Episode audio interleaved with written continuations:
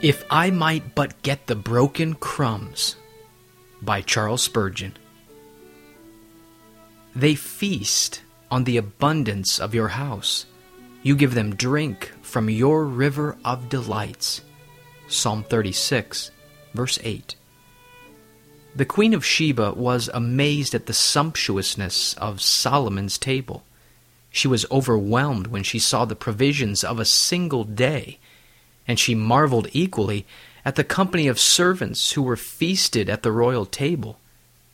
But what is this compared to a feast provided by the God of grace?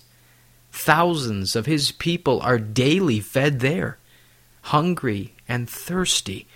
They bring large appetites with them to the banquet, but not one of them return unsatisfied. There is enough for each enough for all, enough for evermore. Though the multitude which feeds at Jehovah's table is as countless as the sands of the sea, yet each one has his portion of food. Think how much grace one Christian requires, so much that nothing but the infinite God could supply him for one day.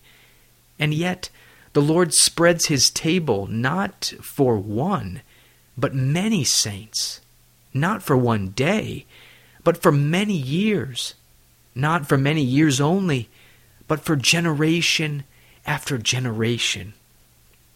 Observe the full feasting spoken of in the text. The guests at Mercy's banquet are satisfied. Nay, more, they feast, and that not with ordinary fare, but on the abundance of your house, the special abundance of God's own house. And such feasting is guaranteed by a faithful promise to all those who are sheltered under the shadow of Jehovah's wings. I once thought that if I might but get the broken crumbs at God's back door of grace, that I would be satisfied like the woman who said, Even the dogs eat of the crumbs which fall from the master's table. But no child of God is ever served with scraps and leftovers. Like Mephibosheth, they all feast from the king's own table. In matters of grace, we all have Benjamin's portion.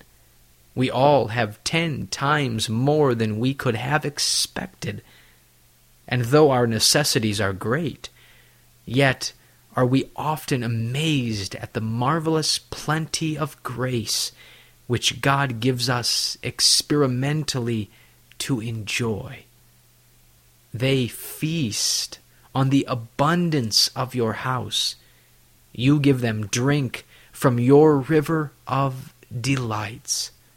Psalm 36, verse 8.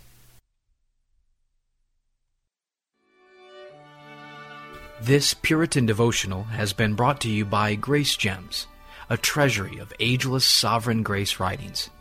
Please visit our website at www.gracegems.org, where you can browse and freely download thousands of choice books, sermons, and quotes, along with select audio messages. No donations accepted. Thank you.